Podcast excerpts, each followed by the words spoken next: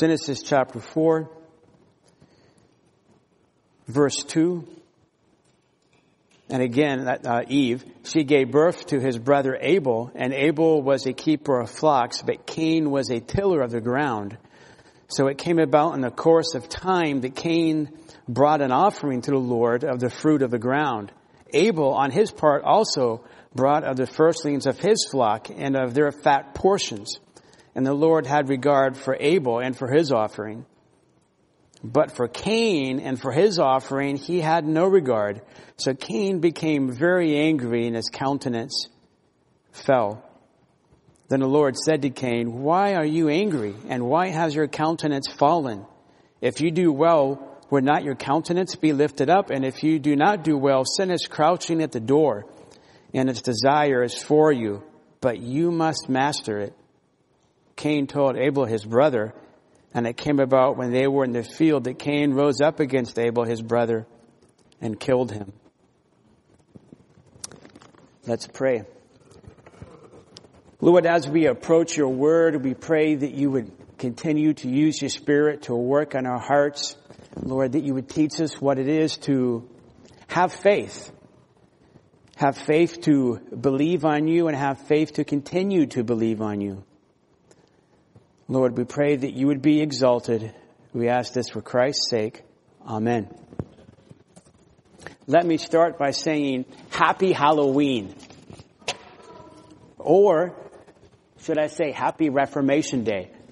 Which should we say? It, it may be surprising to, to, find out facts about both. M- might surprise you a little bit.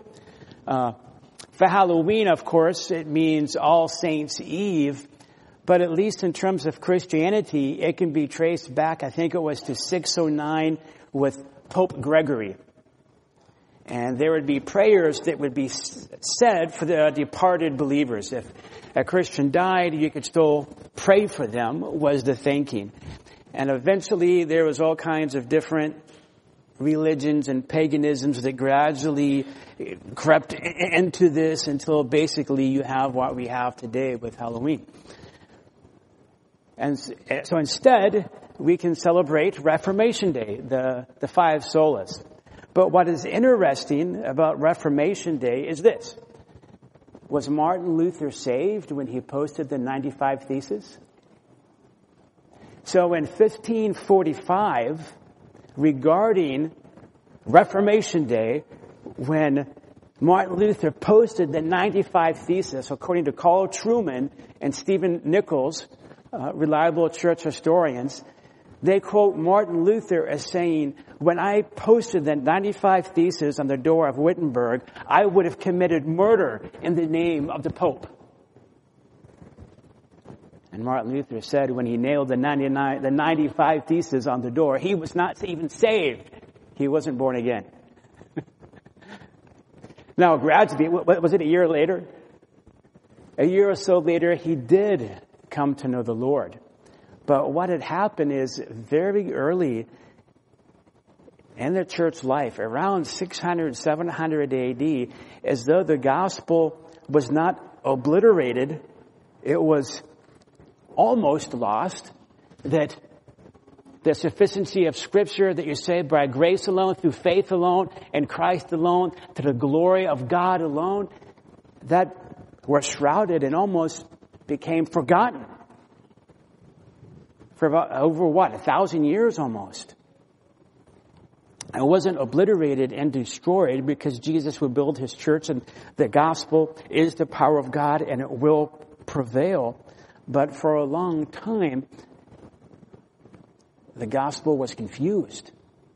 And when Martin Luther nailed the 99, the 95 theses on the door, it was the beginning of a period of time where the outward church, the Roman Catholic Church that had ruled, melded together with the state for over a thousand years, and that became that system became challenged through the 95 Theses. So eventually these were reclaimed. Scripture alone, faith alone, grace alone, Christ alone, to God the glory alone.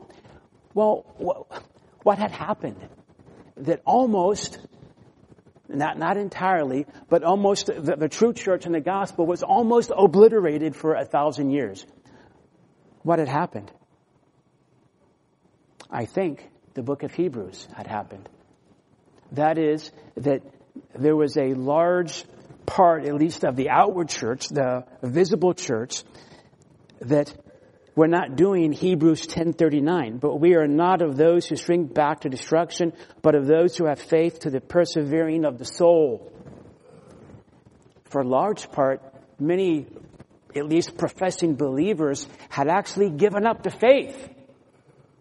They were not following Christ alone, by grace alone, and faith alone, to the glory of God alone, based upon the scripture alone, energized by the Spirit alone, which is the sixth sola, it has been said, the testimony, the testimony of the Spirit. And I think you can find all of these things actually in almost every book explicitly in the New Testament. And of course, many places in the Old Testament. So I, I bring this up as an introduction to say that for a thousand years, not, not entirely, but not completely, but in a large part, at least the professing church had shrinked away and they had drifted away from Christ and from the truth and they were not pushing forward faithfully in Christ. And this comes to our, our, our passage, to the series presently that we are in. That's Hebrews 10, 34 to chapter 11, verse 40, which is basically push forward faithfully in Christ Jesus so you don't falter or forsake the Lord. And it is during the Reformation when God's Spirit began to work through His Word in a powerful way, calling men and women back to Himself to trust the Lord by grace alone, through faith alone, based upon the Word of God alone. And now we're in this passage ourselves. And again, the, the main point I want us to get that I believe this passage here is saying is press forward by faith alone in Christ alone. And then we won't falter or fall away. And this passage gives us many means uh, to do this. We're focusing primarily on three large ones. And we said first, understand the best is yet to come. We saw that already. That's in chapter 10, verse 34 to the end of the chapter, basically. And then the second one flows out of that. Refuse to lose your confidence, which many in the early outward church did. They lost their confidence in the gospel, but were placing their confidence really in the state that emerged out of Constantine in many ways. And then the third means is exercise your faith. You need to exercise your faith. Faith works. We need to keep our faith active and alive and keep pressing forward. And so we saw the definition in chapter 11 verse 1 and then we saw the depiction and really chapter, uh, chapter 11 verse 3 all the way to the end. And now this morning, we're going to look at verse 4, which is the first character. And there will be, of course, many, many characters, many depictions of this faith that presses forward. Now last week we said first believe to understand. That's verse 3. For us to truly understand God, to truly understand uh, the macro verse and the micro verse, to truly understand even politics, you have to understand and know God and the Bible by faith. Having faith in His Word gives us a type of supernatural knowledge like King David. King David said he knew more than his teachers because he knew the Word. Now this morning we're going to look at a second depiction that we need to follow and it's this. Believe to get right with God believe and God's provision that's declared in His Word, believe with God, believe on God, believe His provision in order to get right with God. Is there anything more important than getting right with God? And better to think about this now, about getting right with God, rather than on your deathbed. better now to think about getting right with God. Because unless Christ comes back, all of us, sooner or later, will be on our deathbed. Even the young ones, now you have to think about getting right with God. Don't put it off. Believe to get right with God. And it's interesting because this passage, Hebrews 11, as it's talking about faith, it talks about creation, and then it skips Adam and Eve, and it goes to their children, Abel and Cain. Because Adam and Eve did not necessarily simply just live by faith because they actually saw God and, and, and, walked with God. Abel was in a little bit of a different situation. And so we see here this example that the early, early church or these believers, these Jewish believers are given. Walk by faith, believe in order to get right with God. Now, four things that this involves. That is getting right with God based upon Hebrews 4:11. Number 1. This involves the biblical truth that faith alone justifies. Faith alone saves. Believing in Jesus Christ according to the Word of God, believing in Him by faith alone saves. That is, you and I, and Abel, Abel according to the revelation that God gave him. You and I, we are counted righteous by God and given the righteousness of Christ by faith alone. And when we look at this passage, please look at all these different verses from verse 3, 4, 5, 17, verse 30, all throughout the whole passage. It's by faith, by faith, by faith, by faith, by faith, by faith, by faith. It's as if, let's say, that there was a big, huge choir and they were singing this song. Almost like just say, word for word, you know, Abel and Abraham, Sarah, you know, this beautiful song and, and it's just, you know, lots of instruments. And sometimes they've done this at Grace Community Church. They'll have a, a song that, that's being played and it's very beautiful. And all of a sudden, this has actually happened at Grace Community Church, right? Maybe you remember it. Part of, eh, eh, there'll be a group at church that all of a sudden will stand up in the congregation and it was part of the choir and they'll start singing, faith, faith. And then they sit back down. And then the choir keeps playing and the song keeps going. And then the people stand up again. Faith, faith. Have you ever seen that happen before in any kind of church, any kind of choir? That there's a song that's being sang and being played, and there's the the verses, the versification that keeps going, but always there is this refrain that keeps coming out. Faith, faith, faith.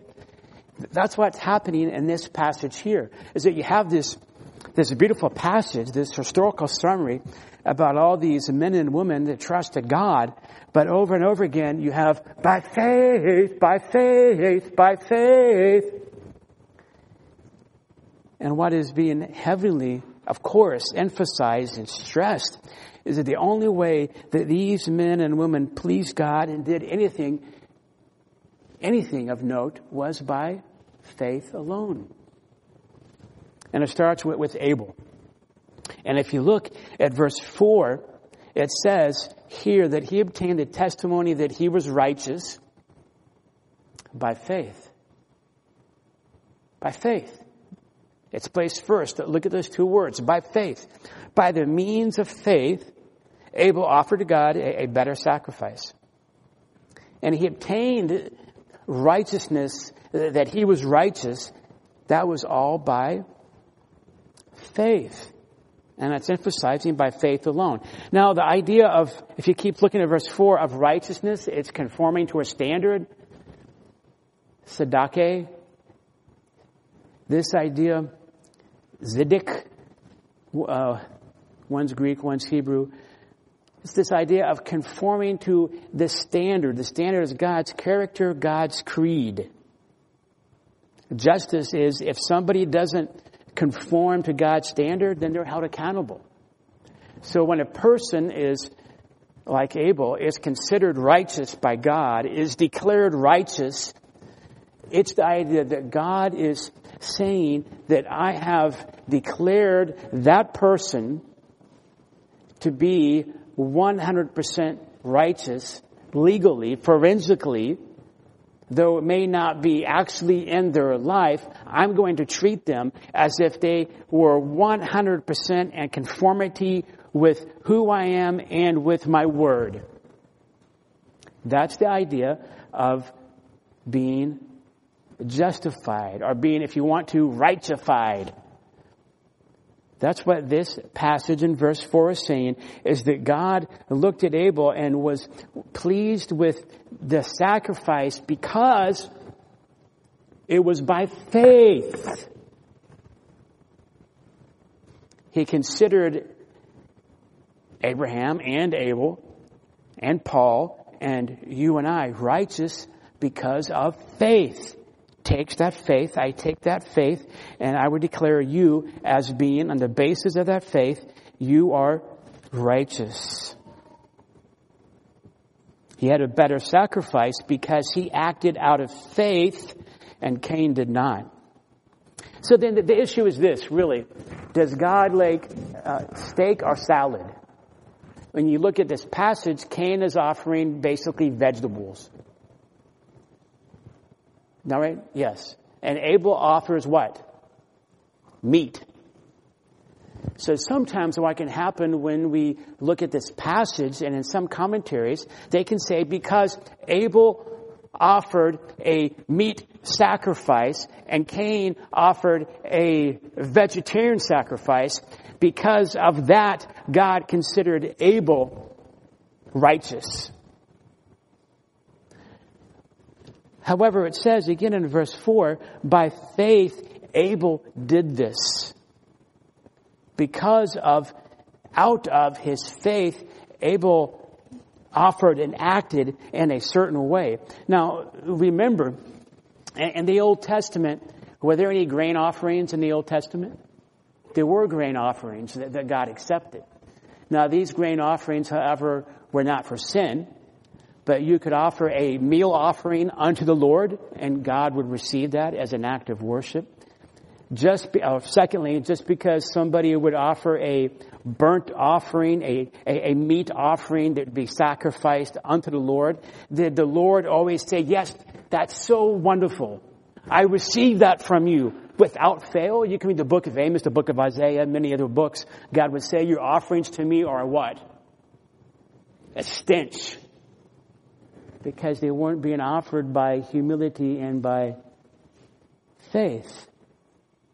So it's not necessarily true to say just if somebody offers in the Old Testament a burnt meat offering to the Lord that God's going to say, yes, that, that's, that's wonderful. There has to be faith that's involved with this. Now it could be don't know for certain, but it could be that the writer of the book of Hebrews is addressing a certain Jewish tradition. There was a Jewish tradition that Abel, because of his works, because of his morality, God accepted Abel. Is that true? Was Abel such a good person that God said, you're so much better than Cain, I accept you because you're good and Cain is bad. Is that why God accepts Abel? There was a Jewish tradition that's found in different fragments, actually, of writings from even before the time the book of Hebrews was written that they've put together, they've translated, and it says this, quote, this is not in the Bible, this is Jewish Hebraic tradition. Cain spoke and said to Abel, I see that the world has been created by love and that it is governed by love. Why then has your offering been received from you with favor and mine has not been received with favor? Abel spoke and said to Cain, Without doubt, the world has been created by love and is governed by love, but it is also governed according to the fruit of good works. It is because my works were better than yours that my offering has been received from me with favor, and yours has not been received from you with favor.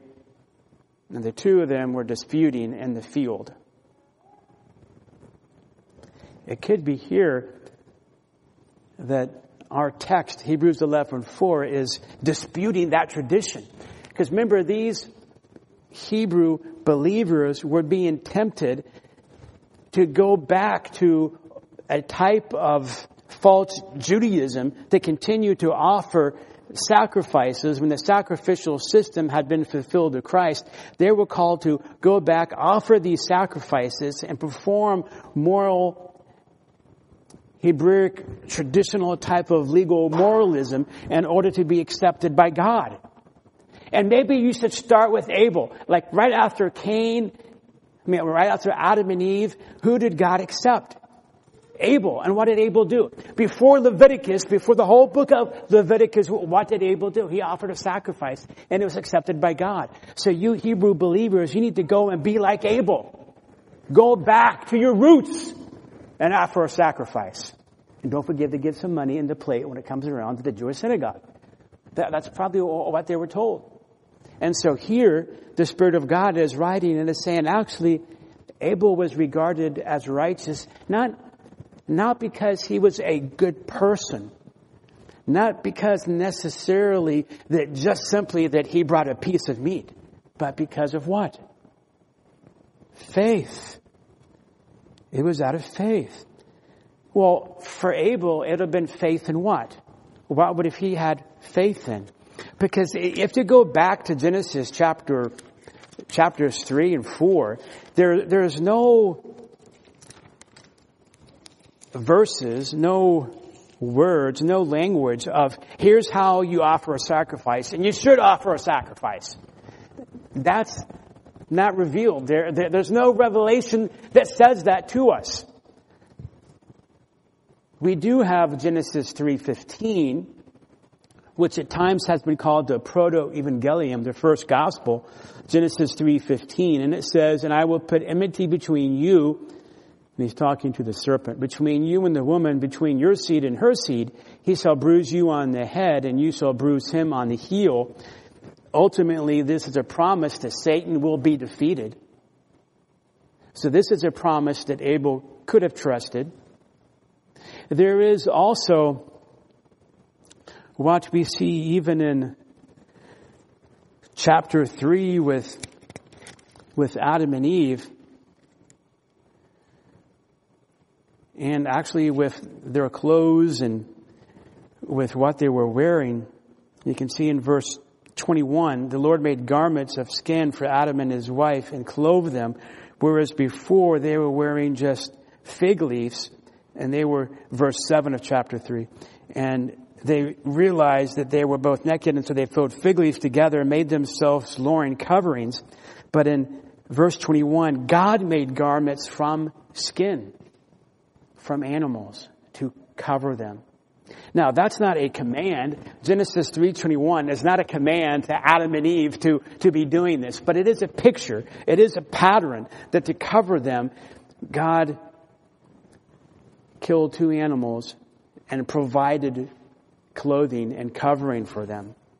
So it could be that Abel is trusting in this promise of God that God will deal with Satan through a seed from Eve and that God will provide provision for sin based upon the death of an innocent. Right? An innocent animal was slain to cover Adam and Eve. It's not a lot of revelation to go on. We have the whole Bible. now, Abel would have had more. He had Adam and Eve who walked with God, but in terms of actual revelation, wasn't a lot for Abel to trust in, but it seems that by faith he was saying that I, I actually need to have my sins covered. And I'm going to trust in God's promise. Lord, I'm a sinner. Here's my offering. Now again, it's not that Cain was terrible and that Abel was not terrible. And so then God accepted Abel. Nobody's morality will save them. Romans chapter 3 says, There was no one who was righteous. No, not even one. There was no one who was good. We have all turned aside and altogether have become useless. Abel wasn't accepted because he was such a good person, but rather he was expressing to God, God, I'm, I'm a sinner and I need you to cover me. And by faith, I'm going to trust in your provision. Now, some people will say, okay, but Tom, it was really, it was works because Cain, he would work all day out in that field. Hot. He had, he'd be sweating and he had to pull, he had to gather all the vegetables and all the fruit, whatever it was. He had to offer that to the Lord and that was work. Did Abel have to work as a shepherd? Did Abel just present a lamb and say, here's a lamb? No, it's just a fat portion. So Abel also had to work hard and cut the lamb up into different pieces and parts and give that to the Lord. Abel also worked. And then there's some Jewish, Jewish tradition that says, yeah, but what it is, is it's that Abel, when he set up the offering, the parts and pieces, he set it up correctly. And when Cain offered his grain offering, he probably just poured it out. And so that's why Abel was, was accepted. But our text says what? By faith. And it's emphasized over and over and over and over and over and over again. And faith is not faith in faith, and it's not trusting in yourself. It's trusting in God's provision, God's pattern, and God's narrative. And that's what Abel did. It wasn't because Abel was so good. It wasn't because he had a necessarily because he had a better sacrifice, but he trusted what God said. His sacrifice, would it have been perfect or imperfect? Abel's sacrifice, would it have been perfect or imperfect that he made? Imperfect. but God regarded Abel as having perfectly obeyed him because Abel was saying in his heart, Father, Lord, I trust you and not myself. See, Cain actually, in a sense, came, Cain came to church and sang. And listened to, listened to the sermon. Maybe he even took notes. He may have taken the, the best notes. But he didn't have faith. Cain offered a sacrifice. He had a knowledge of God, but he didn't trust God. He was religious, but he didn't want a relationship with God according to how God said, but he wanted to establish his own way and his own means. Abel was, Lord, I'm a sinner. I offer this like Adam and Eve, you clove them. This is a, a testimony from my heart, Lord. I trust your promise. We today would say that since Christ has fulfilled his mission, that God the Son took on flesh and blood, lived a perfect life, died on the cross for sinners, rose again, as it says in Hebrews, he ascended, he sits at the right hand of God the Father, living to intercede for all those who trust him, because Jesus completed his successful mission as prophet, priest, and king. Then we focus and place our trust not just in God in a nebulous sense or even God as Yahweh, but in the person Jesus Christ.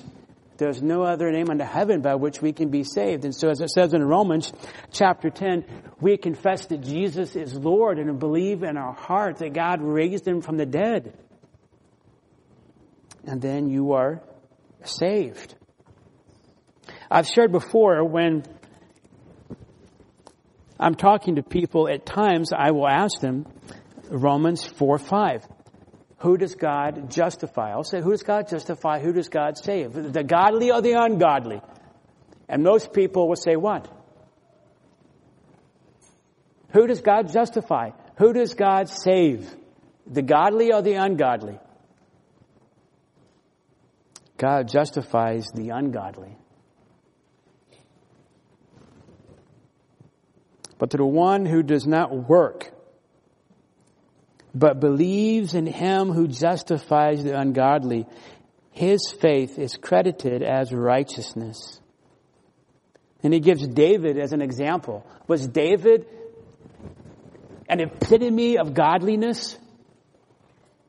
He committed adultery and he was a murderer. David committed murder, mass murder. He did. And he committed adultery many times. Did he go to heaven? Is David in heaven? Yes. Why? Because of his good virtue? No, because he placed his faith and his trust in Yahweh. Abraham. Was, was Abraham this, this pillar of, you know, I want my daughter to date a guy just like David and Abraham. I would tell Abraham and David, get away from my daughter. You guys are horrible. I hope you fathers would too. You're not dating my daughter. You guys are wicked. They had major issues in their lives. Did they go to heaven? Yes. By faith, because they trusted in Yahweh.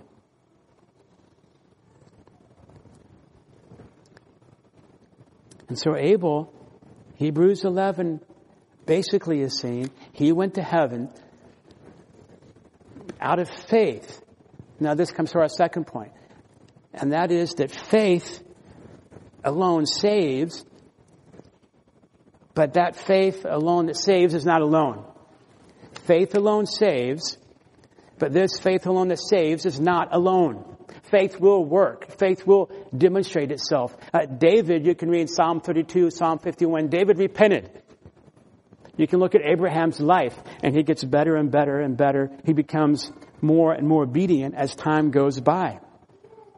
Faith will work itself out. And so we see here in Hebrews 11:4, Abel was counted righteous by God through his faith and this is demonstrated in trust, and trust will show itself in some way.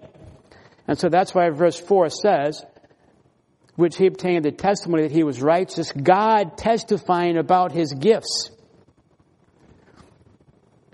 Abraham had, I'm sorry, Abel had faith, and that was demonstrated by him doing the right thing.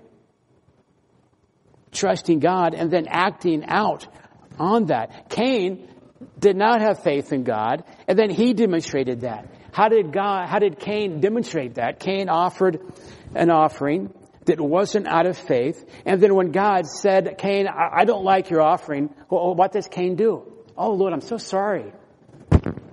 I repent. How can I change and do it better? And you're talking about something's in my heart. Well, what do I need to do to get right with you, Lord? I, I'm so sorry. Is that Cain's response? No.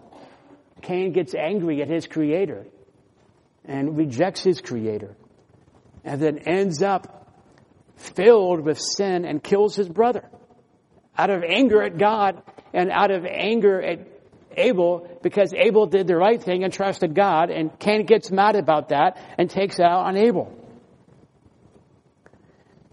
Lack of faith would demonstrate itself and unbelief, if it's not controlled will lead to all kinds of sin, including murder. Abel trusted God, acted out on it, and was killed for his faith. First martyr.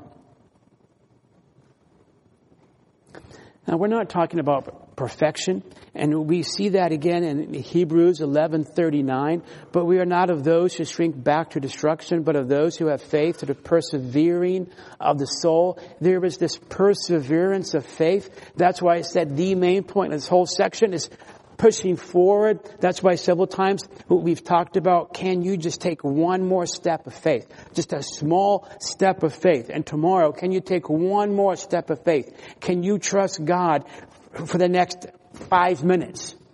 And then the, the next five days and the next five weeks, that there is this nature of faith that plods, that, that works hard, that, that pushes forward. Faith is primarily not to do all kinds of great signs and wonders and miracles. Faith is to trust God and the moment that you trust the provision He's given you, you trust Jesus and you take a step of faith forward, pressing on toward Christ. But in some way, faith will reveal itself.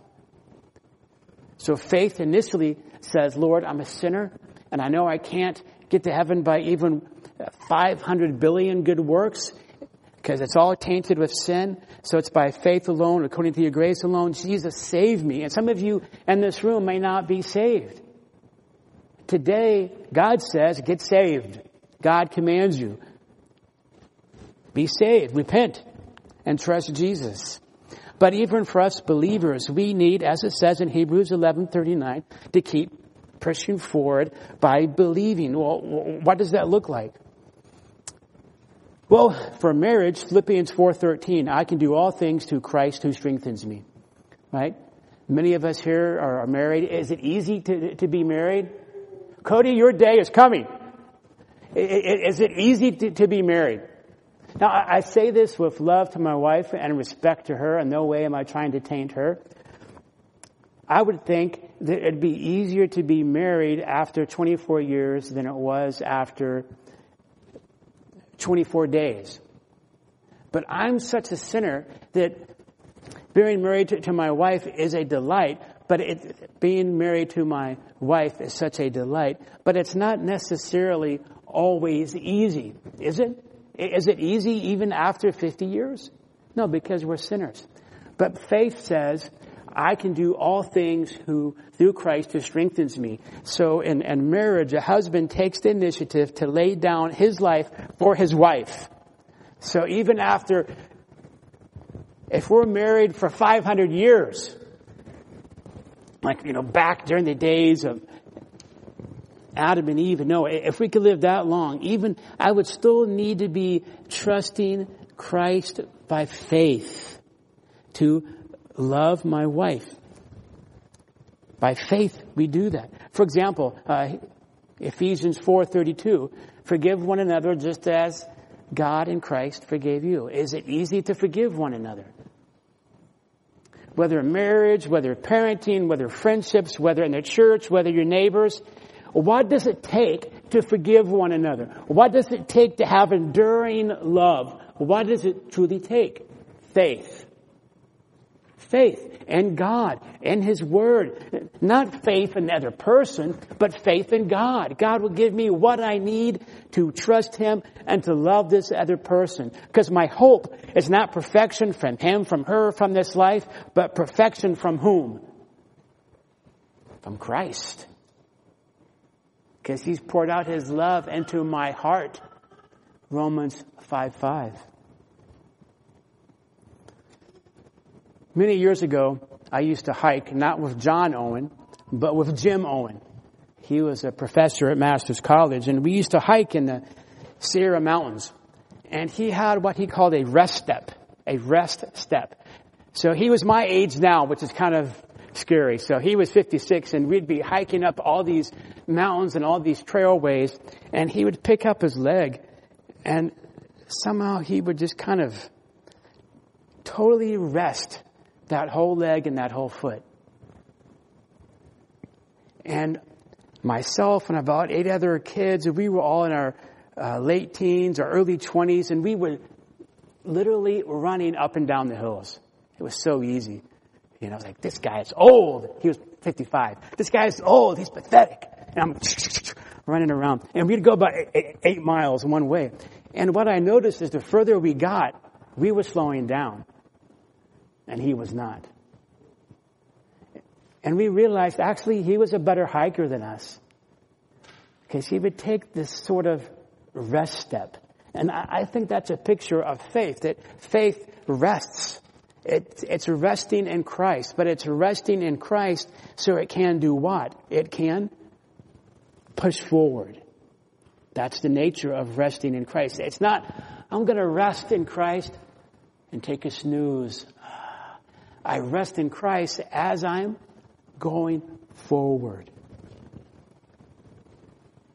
Now, third, as we pick up steam, third thing that believing on God for righteousness. For us now, because Christ has incarnated himself, died on the cross, risen again, then we focus on Jesus Christ. Third thing this involves, though, is we don't freak out when persecuted. When we are persecuted, we, not, we shouldn't be astonished. I, I can't believe I'm being persecuted for my faith. Like somehow that should shock you. Here's Abel. And he did the thing that he was supposed to do. And God said, I'm pleased with your offering, Cable, um, Abel. And I don't know how long it was. Maybe it was a day. The next thing Abel knows, he's in heaven. Abel does the very best thing that he could do. As a result, he's killed by a family member. Maybe you have strife and struggle in your family. I hope it's not as bad as this. This is very early on. Abel does the right thing. God blesses him by giving him righteousness. And what happens when Abel does the right thing? He's murdered. Talk about happy Halloween, trick or treat. Abel does the right thing and he suffers for it. He's murdered. This is really bad. When you preach and speak that faith alone, by grace alone, faith alone, bring in Christ alone, bring salvation, eventually there will be persecution. It can't be avoided. When I lived in India, there was some persecution, but the most persecution I received was from a shopkeeper and a family that were a Roman Catholic. And because I wouldn't pray in the name of Mary, one kicked me out of the shop and one wanted me to kick me out of the home. One time I, I didn't have the face of Jesus. It was a Catholic painting of the face of Jesus. And I had taken it down. And I was speaking that we're saved by grace alone through faith alone in Christ alone. And the owner of the flat, the apartment I was staying in, wanted to kick me out. Why? Because saying that you're not saved by being a good person, but you're saved only by God's grace as you trust in Jesus Christ, that's the only way you're saved. You're not saved by one ounce of your good deeds. That strikes at the very core of our pride. At the very core. So when we share that with people, whether it's a Roman Catholic or a Baptist, or it could be somebody in a Reformed church that's not even saved. And to hear that you can't save yourself, there's no amount of coming to church that can save you. You can know the five solas and go to hell. Knowing them doesn't save you, but you have to trust in Jesus Christ alone by faith. And when you share that with people, eventually some will persecute you. So we have to have a type of holy, sanctified detachment from this world. You can read Hebrews for yourself and, and we'll get there. It talks about there's a better country and there's a better city. And it's not here. The, the best to come is not if Trump becomes the next president. It's not. The best to come is the kingdom of God with Jesus Christ forever. That is the best to come. Number four, a fourth thing that this involves. So yes, place your faith for salvation only in Jesus Christ, not in yourself, not in a church, not in a pastor, not in a movement, only in Jesus Christ. Secondly, live by faith. Trust God's promises daily. Third, when you do that, hardship will come, but even some persecution eventually will come. D- don't be astonished by it. God has a purpose and a reason for it. Now, number four. Last, I think it was last week, we talked about galaxy brains, or the week before. Do you know, ladies in this church, you can make a galaxy impact? You can make a galaxy impact. Young kids, you can make a, a galaxy impact, a huge significant impact. Believing on God for His provision for salvation through faith alone involves you making an internal impact through faith.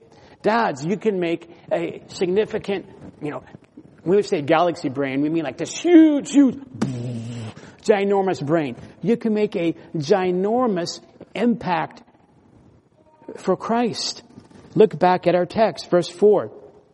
Though Abel is dead, he still speaks.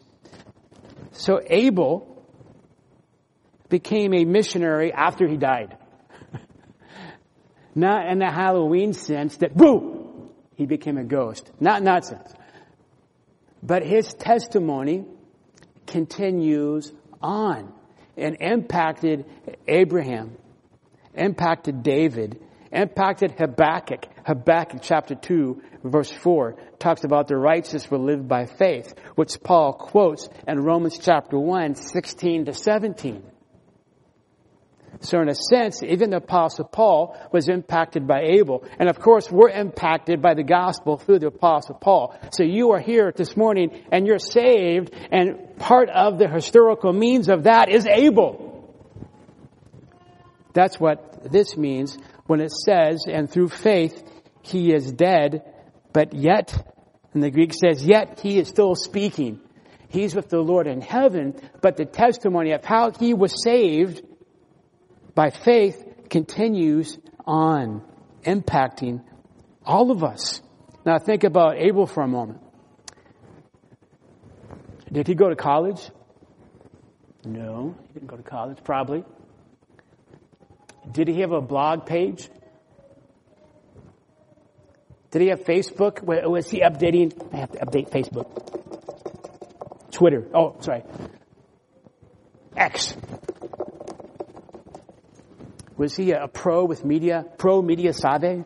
No. Did he go overseas to India and become a missionary? No. Did he live to a lifelong old age? No. Did his wife write a book about his martyrdom? Were there like a whole series of books, t-shirts made about him? No. He offered an offering by faith and died. His life was tragically cut short, but his ministry has continued even longer than the Apostle Paul's.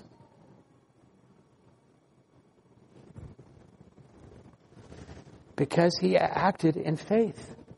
So this passage is telling these believers here in the book of Hebrews and you and I when you act out in faith, when you trust Jesus Christ, when you trust the Lord and take a step of faith, even if something bad were to happen to you, God will use His testimony through you. He can use it and He will use it to impact the world in ways that you may never ever realize.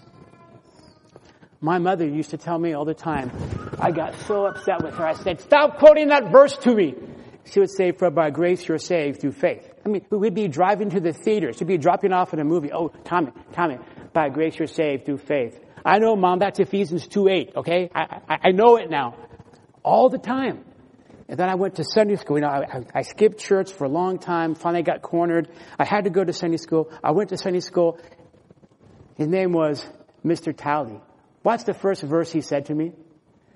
I was the only one who, I was the only one in his Sunday school class.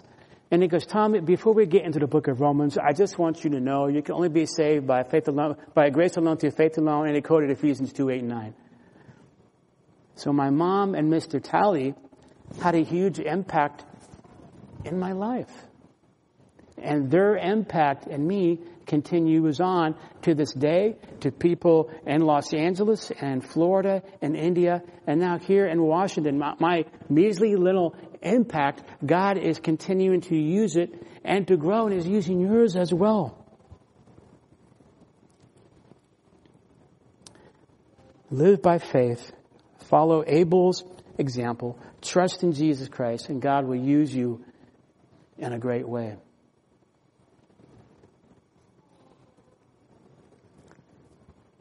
So let me end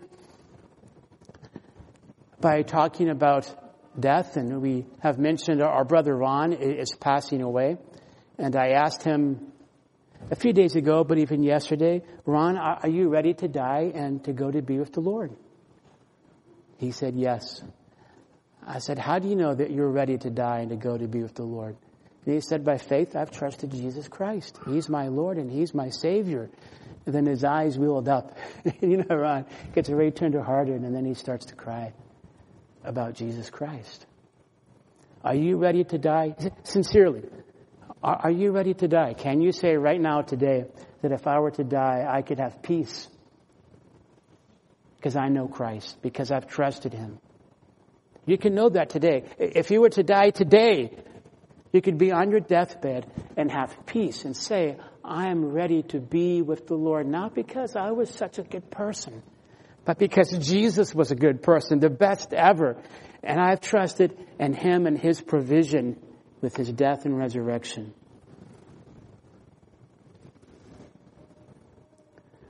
What we have behind us is Scripture alone, faith alone, grace alone, Christ alone, to God be the glory alone. This passage this morning is saying to us that for salvation and for life, the way to live is by faith alone. Lord, we thank you for your word. We thank you for the testimony of Abel. May all of us initially choose to have this faith in you for salvation, and then daily, Lord, even if we're persecuted, even if we face, or when we face death, Lord, may we trust you and your provision for all things. Lord, we thank you for your word, and we thank you for your spirit.